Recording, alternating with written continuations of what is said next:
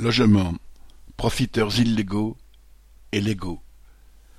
Quatorze personnes comparaissent devant le tribunal correctionnel de Lyon, accusées notamment de soumission de personnes vulnérables à des conditions d'hébergement indignes. De 2012 à 2017, dans l'agglomération lyonnaise, ce réseau de marchands de sommeil proposait des logements à 200 familles vulnérables, parmi elles des sans-papiers.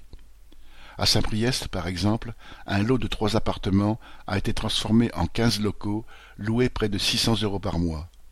Des familles de quatre à cinq personnes y étaient logées dans dix-huit mètres carrés.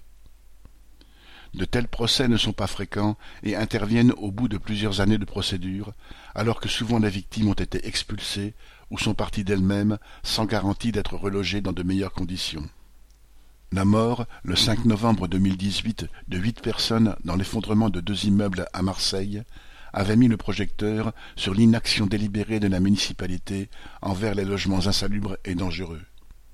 En l'absence d'un recensement précis de ces immeubles, les estimations les plus fiables chiffrent à six cent mille, à l'échelle nationale, le nombre de logements insalubres ou indignes, dont cent vingt mille dans l'agglomération lyonnaise. Certains d'entre eux sont habités ou loués par leurs propriétaires qui n'ont pas les moyens de les faire rénover.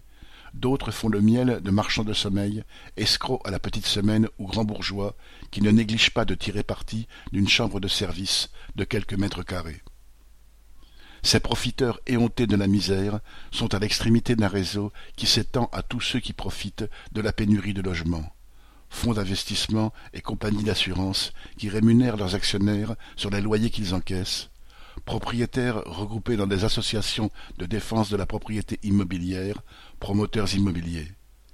Mais ceux-là sont au-dessus de tout soupçon, à l'abri des lois du marché qui attaquent l'ensemble des milieux populaires, contraints à consacrer une part exorbitante de leur salaire, de leur retraite ou de leur allocation chômage à se loger dans des conditions plus ou moins acceptables, quand ce n'est pas à en passer par des margoulins pour avoir accès à un toit. Sandé.